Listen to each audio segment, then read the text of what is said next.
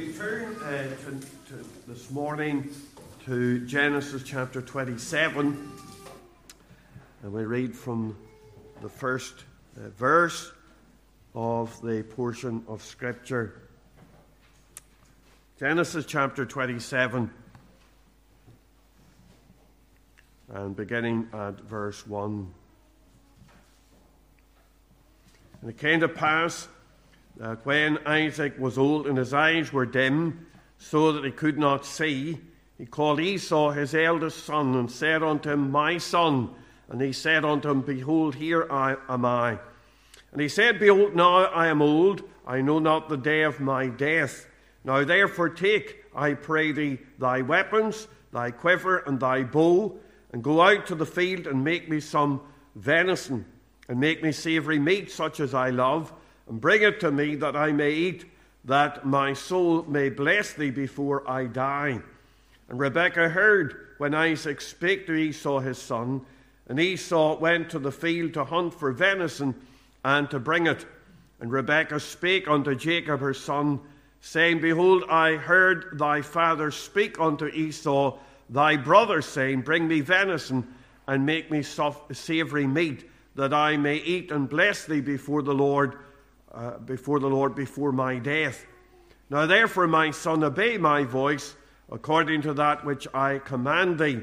Go now to the flock and fetch me from thence two good kids of the goats, and I will make thee them savoury meat for thy father, such as he loveth.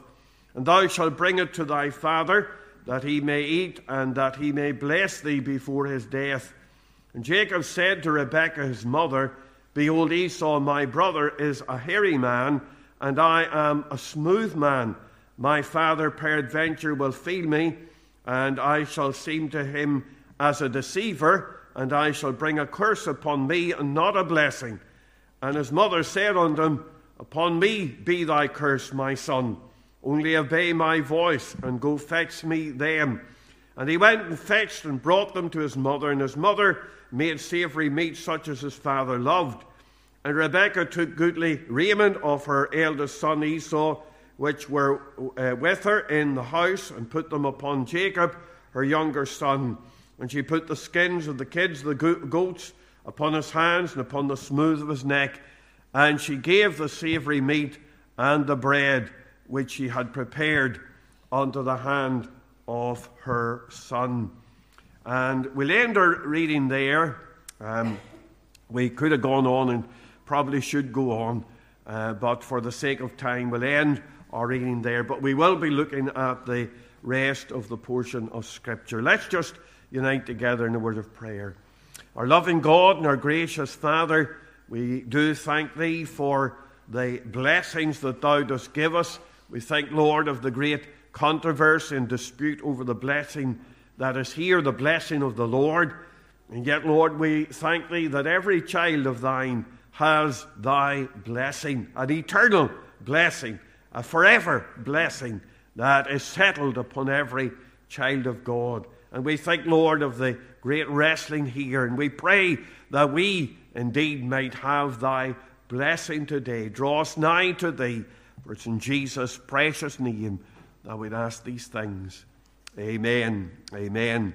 Now, we have uh, started a short series on the life of Jacob, and Jacob here is a man of prime importance in the Bible. He's a patriarch, he is a carrier of the line of the Messiah, and in both Judaism and in Christianity, Jacob is seen as one of the founders of Israel.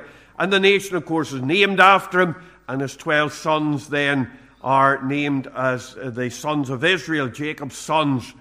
And Jacob was a twin, and we think of how he and Esau. Esau was the elder of the two twins, uh, and we think of the prophecy that was made right at their birth.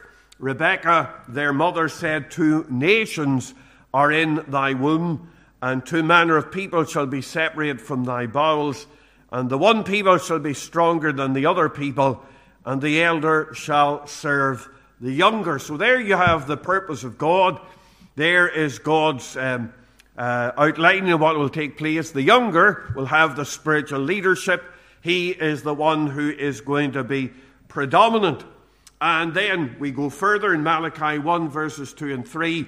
It says, Was not Esau Jacob's brother, saith the Lord?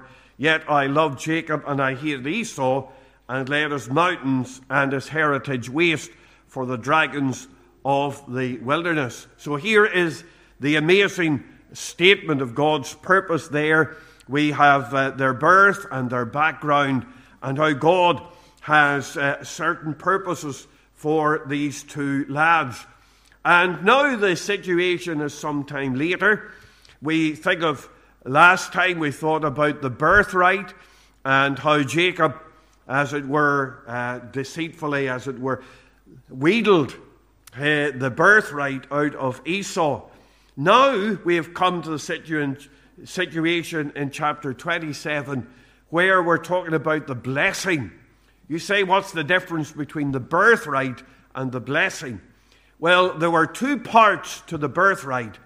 The one was the uh, bestowal of honour upon the firstborn, how the firstborn was to have the double portion. And that's the first thing. He, the, the, the first part of the birthright was the double portion. But then the second part of the uh, birthright, as far as Jacob was concerned, was that he was the divine prince. He was the prince in the line of the Messiah. He was given leadership of the tribe and of the children of Israel.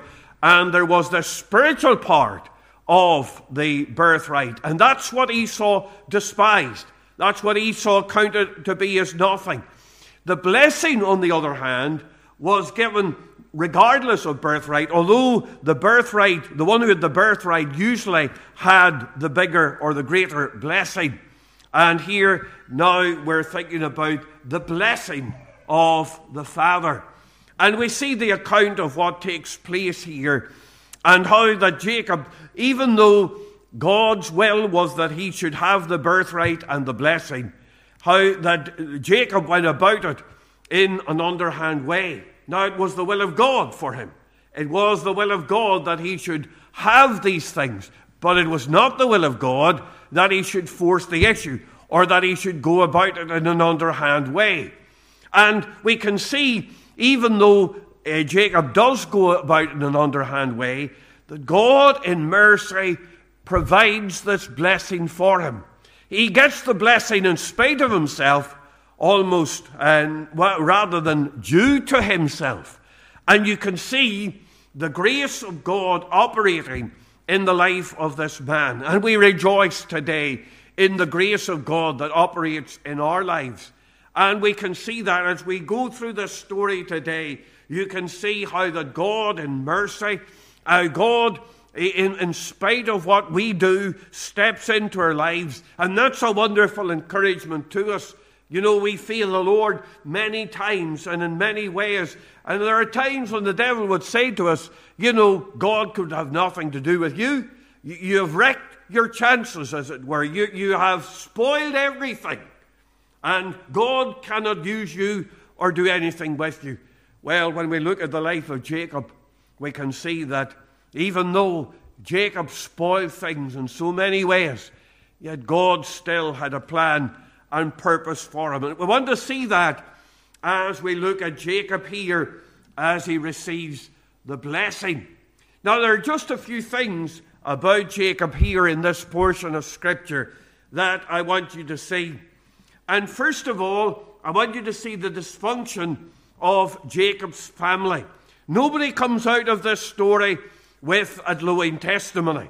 You can see that Isaac here really is a man with a desire for the fleshly. What's, what's he interested in? Food.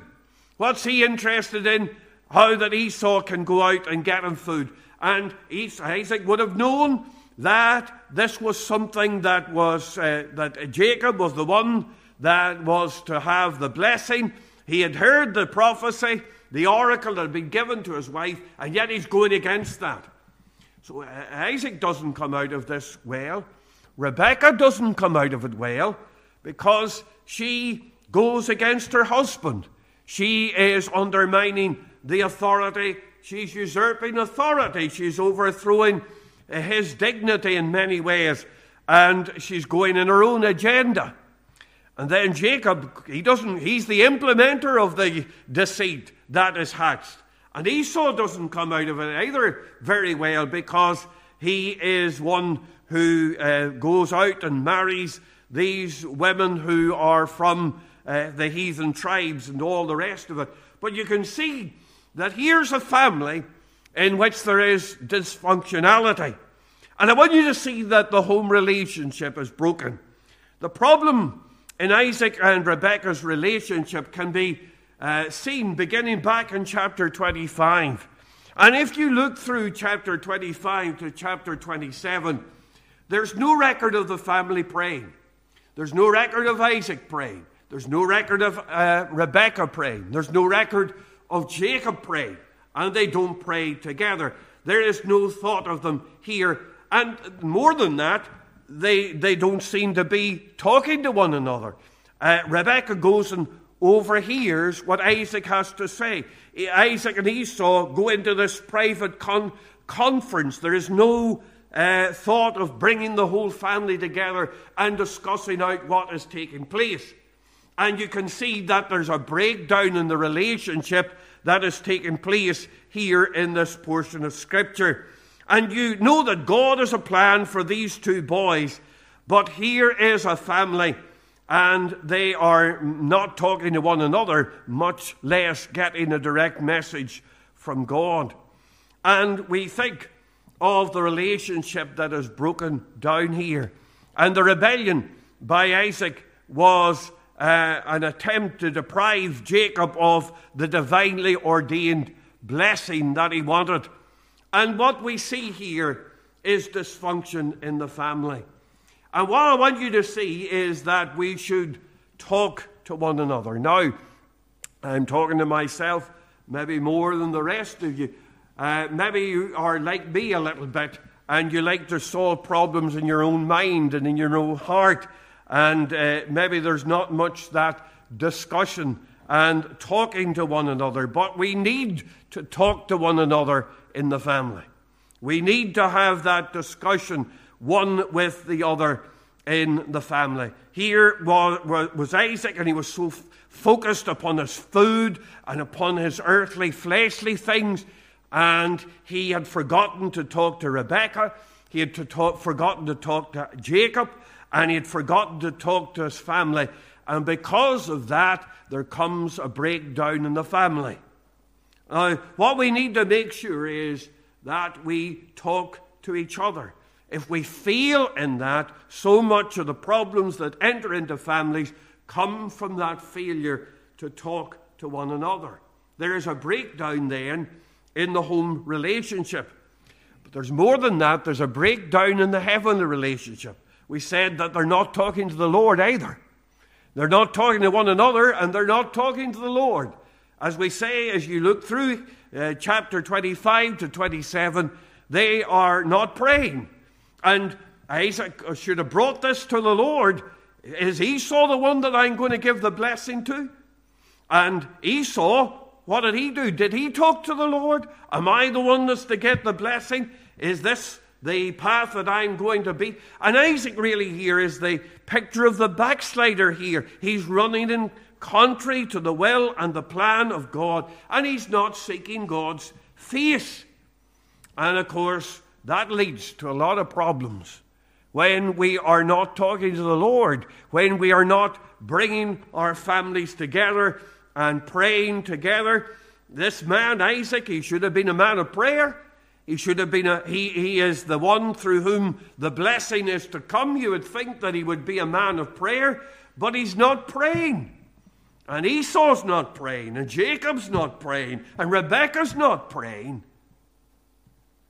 And uh, Rebekah hears the over, uh, overhears the conversation between her husband and Isaac uh, uh, and Esau, and she didn't pray. She didn't seek what's God's will for me. What, what's, what, would, what should I do? But she goes out and she hatches her own plan, and she does her own thing and how many things enter into our families, how many failures there are in our families, because we don't bring it to the Lord in prayer. There's a breakdown in the home relationship and a breakdown in the heavenly relationship. But then there's a breakdown in the holiness relationship. The problems in Isaac and Rebekah's relationship with one another and with the Lord, it's not a bit wonder then the family takes the cue from that. You know, we are not living unto ourselves. We are influences, particularly in the family. Others will look to us in the family. Others will take their cue from what we do in the family, particularly uh, mothers and fathers uh, until the children are a certain age. And even then, after that, there is that responsibility upon us to live holy lives and give a holy example to those that are in the family and to the wider uh, family as well, maybe the church family or the uh, community family or to the national family. We are to be examples of holiness.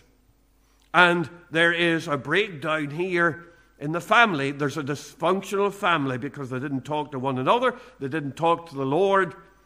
And then, by their influence, they began to influence in the wrong way. So, there is a dysfunctionality in the family. But not only do we notice the dysfunctionality in the family, but I want you to see the designing of Jacob's mother. We see it here in verses 1 to 4. There is this conference between Isaac and Esau. Isaac's declining in health. And look at verses 2 to 4. You read what he said to his elder son Behold, now I am old. I know not the day of my death. Now therefore take, I pray thee, thy weapons, thy quiver, and thy bow, and go out into the field and make me some venison, and make me savoury meat such as I love, and bring it to me that I may eat, and my soul may bless thee before I die. Now this is a secret meeting. Isaac and Esau together, the rest of the family are excluded. Only that Rebekah overhears, or probably is eavesdropping here, the, the, the word in the Hebrew, the word heard there would sort of indicate eavesdropping, and she is trying to hear what is going on. She's determined to hear what's going to take place. Now, when she hears what's going to take place, she begins to scheme and plan. Now, when you see Rebecca's shortcoming, there are many things to commend Rebecca. She has beauty, she has courage, she has ambition, but she lack, lacks something at this point in her life. Um, she lacked that submissiveness that she should have had. Now, the Bible speaks about the family, and the Bible has a uh, rule and it has a, a kind of a template for the family. And when we undermine that template, we are going against God's plan for the family. Now, in the family, the husband, the Bible says, is the head of the family. Now, what does that mean? Does that mean that the wife is a skivvy? It certainly doesn't mean that. Does it mean that the wife is not equal? No, it certainly doesn't mean that. When it says that the wife is to submit to her husband, it means it's the same word that is used of the Lord Jesus when he became submissive to his father. He subjected himself to his father. It didn't mean he wasn't equal, it just means that he voluntarily took on the role of the servant, as it were, in this uh, circumstance. Now, we live in a day where they talk about the patriarchy, and this society has been uh, built upon the patriarchy, and they're trying to tear that down today. But listen, the, fa- the, the family is to be in God's uh, plan and purpose. It is as God has laid down and anything that undermines that is going to cause disaster in our society.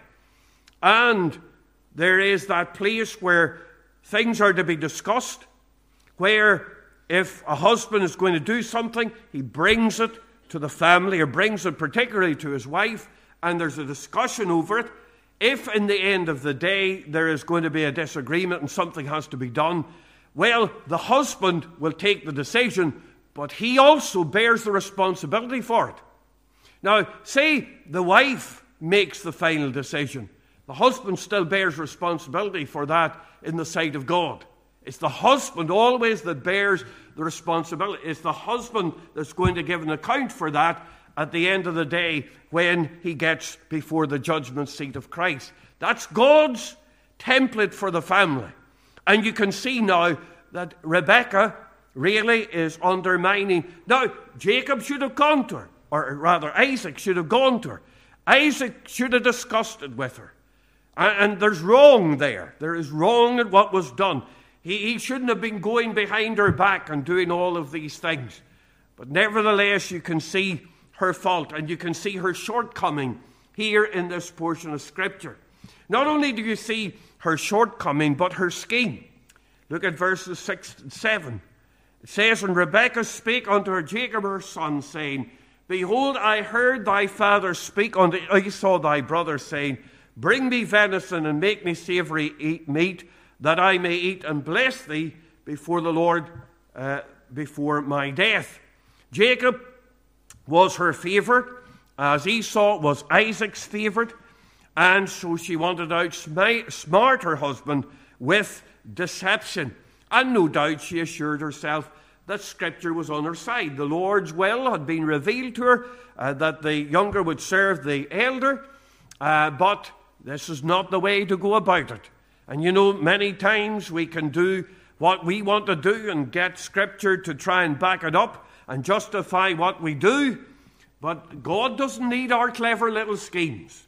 God doesn't need our input to do all of these things. What we need to do is seek the will of God about these things. The God who put the fish into Peter's net was very uh, able to bring deer in from the forest in order for Jacob to make the meat that was necessary for uh, his father. So you can, uh, you, you can see how that she's going ahead of God. Look at verses 9 and 10. Go now to the flock and fetch me from thence two good kids of the goats, and I will make them savoury meat for thy father, such as he loveth, and thou shalt bring it to thy father that he may eat, and that he may bless thee before his death. Now, Rebecca must have been a spectacular cook uh, with spices and herbs and things to make um, the, go- the goat's meat like venison, but nevertheless, she seems to have been able to do that. And she deceives her husband. Now, she pays for it, of course. The, war, the Word of God says, For whom the, Lord, the, the Lord loveth, he chasteneth, and scourgeth every son whom he receiveth. And after this, Rebekah's beloved son has to flee to Paddan Aram. She loved her son. She had a special place in her heart for Jacob. But she comforts herself. Uh, she says, Now therefore, my son, obey my voice and arise. Flee thou to Laban, my brother, to Haran, and tarry with him a few days. She said, Well, this will only be a few, few days. Things will blow over. Esau will simmer down. But the year passed, and then a few years passed, and the thing was that Rebekah never saw her son Jacob again in the flesh. She paid for it.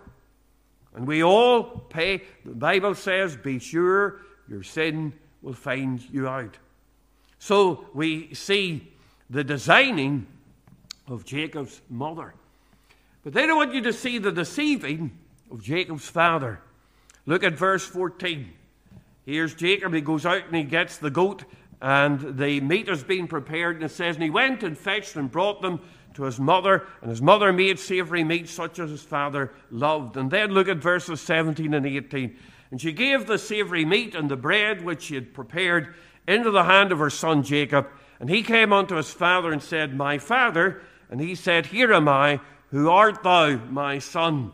Now, I want you to see, Jacob should have some credit, of course, for looking for the spiritual blessing.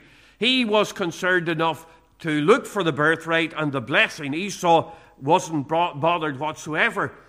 But I want you to see that Jacob wasn't overly scrupulous about the way that he went about getting these things. Probably at this stage he still doesn't know the Lord. We talk about the fact that he hadn't prayed. There was no mention of Jacob having any conversation with the Lord before this.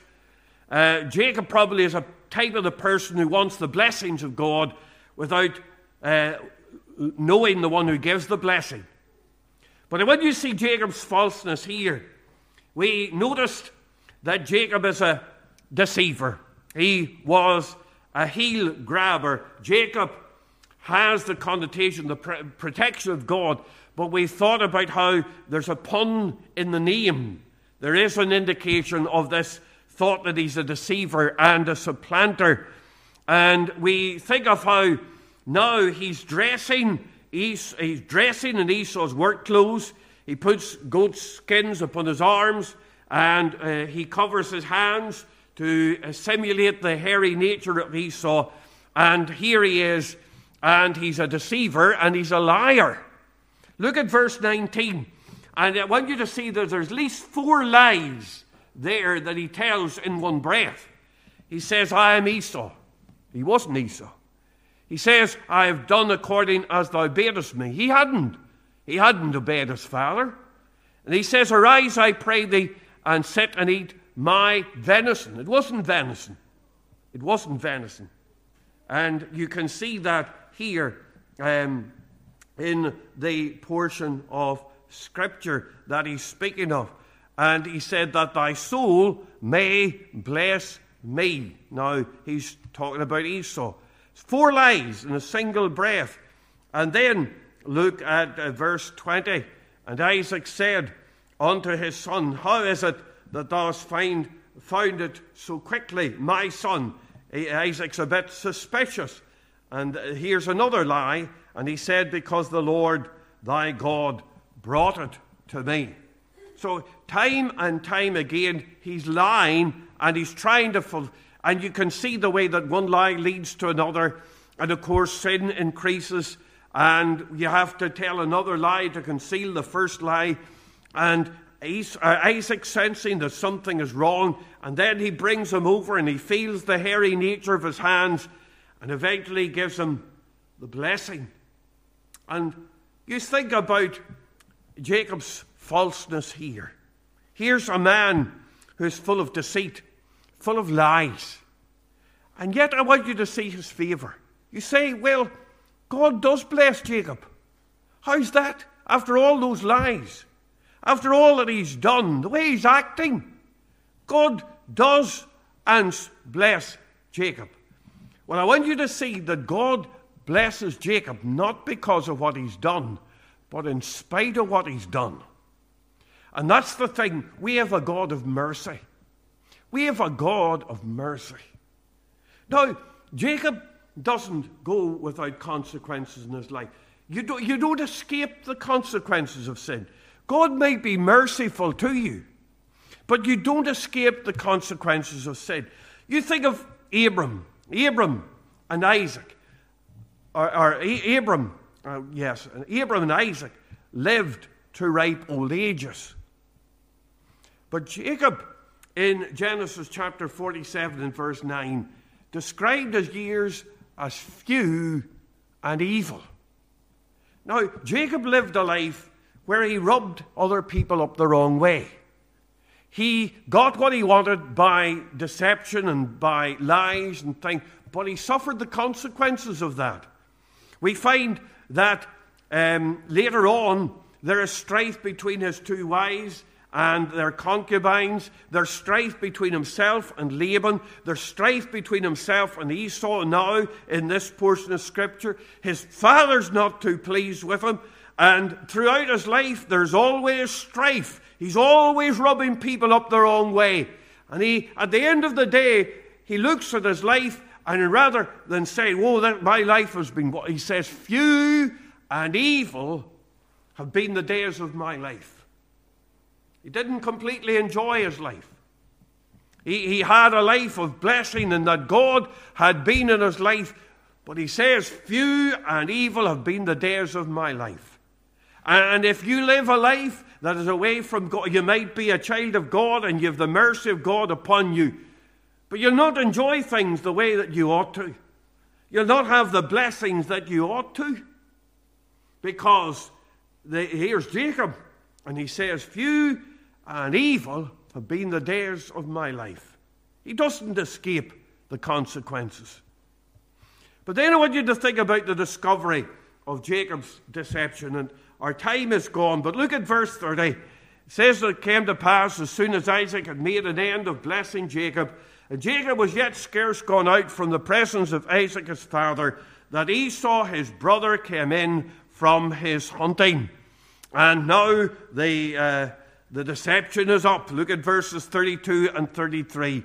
And Isaac his father said unto him, Who art thou? And he said, I am thy son, thy firstborn Esau. And Isaac trembled very exceedingly and said, Who? Where is he that hath taken the venison and brought it to me? And have, I have eaten of, of all before thou camest, and have blessed him. Yea, and he shall be blessed. Now, you notice the way that Isaac reacts to this discovery. It says he trembled very exceedingly. What's that about? He realizes that God had really intervened, even in the sin of Jacob, that God had brought it about that this oracle that had been given to Rebekah at the time of their birth was going to be fulfilled, that God had overruled his plans and his purposes to give Esau the blessing, and that God had stepped into this situation. And Esau trembles. He trembles because he realizes that God is in heaven. You know, there are times when God steps in and we recognize that God is still on the throne, that God is still in charge of things.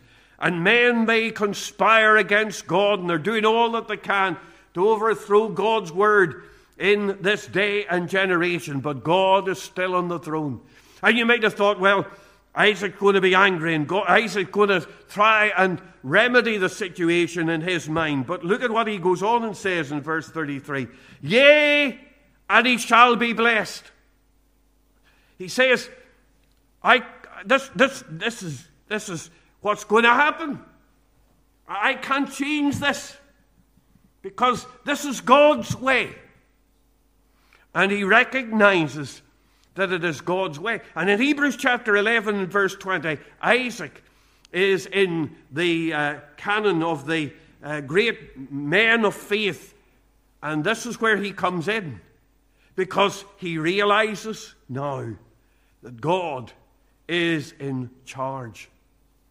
But then, one more thing here. Look at the displeasure of Jacob's brother. Look at verses 34 and 38. It says, And Esau heard the words of his father, and he cried with an exceeding bitter cry. And then in verse 38 it says, And Esau lifted up his voice and wept. What is the cause of his crime? He realizes now that he's despised the birthright. He now realizes that he has uh, let go a valuable uh, possession, and that this is bitter crime. And if you look at verse 41, it says, And Esau hated Jacob because of the blessing wherewith his father blessed him. And Esau said in his heart, The days of mourning for my father at hand are at hand. Then will I slay my brother Jacob. Esau's hatred is so great. It develops in his heart. Said in his heart, first of all. And then what he says in his heart begins to become a plotting and a desire. And now this evil in his heart precedes the deed that he wants to do. And of course, the Bible says, the Lord said that evil in the heart, hatred in the heart like that is already murder. He's already a murderer because he has conceived this in his heart. And Jacob has to flee from his home. Jacob has to flee from his mother and from his father. And we see how his deception doesn't pay. He's away and he, he never sees his mother or his father again in this life. Never sees them. The Bible says, Be not deceived. God is not mocked. Whatsoever a man soweth, that shall he also reap. Sin destroys this family, destroys our relationships, destroys love between men and women. It will destroy. And here is the destruction of sin. And while God's will is fulfilled, while God brings about what He's going to do, yet the consequences for Jacob and for the whole family are evident to be seen. And you may be saved. And you may think, well, and many people do think, well, I'm saved. I'm on my way to heaven. And well, I can do what I want and God will forgive me. But there are consequences for sin. There are always consequences for sin. God is not mocked. Whatsoever a man soweth, that shall he also reap. Our best and happiest plan is to follow God with all our hearts. If you want happiness in your life and happiness in your family and happiness in those around you, follow God because that's God's template for happiness and for blessing. May God write His word upon our hearts for His name's sake. Let's just bow in a word of prayer. Loving God and our gracious Father in heaven, we do thank Thee for our look at Jacob here. And though God's will was uh, fulfilled, Yet, Lord, we think of the consequences for these people and this breakdown in their family and in their relationships.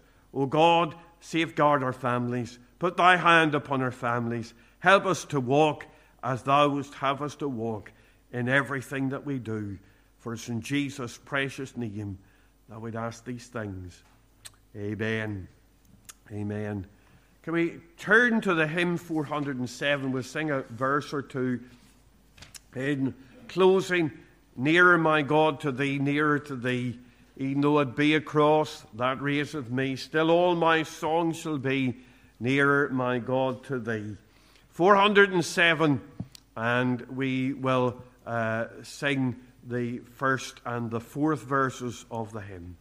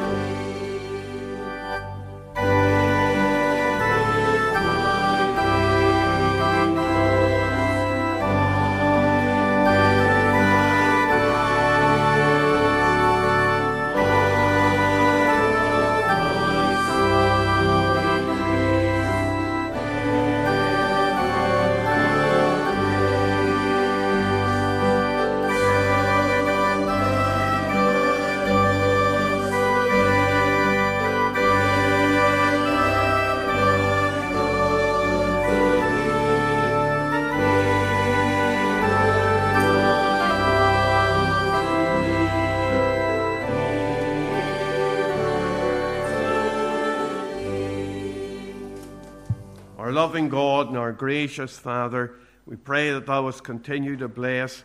We'd ask that Thou wouldst raise our Bethel, even in our hearts today. May it be the house of God to our souls. Part us in Thy blessing now. Take us to our homes in safety and watch over us and be with us for Jesus' sake. Amen.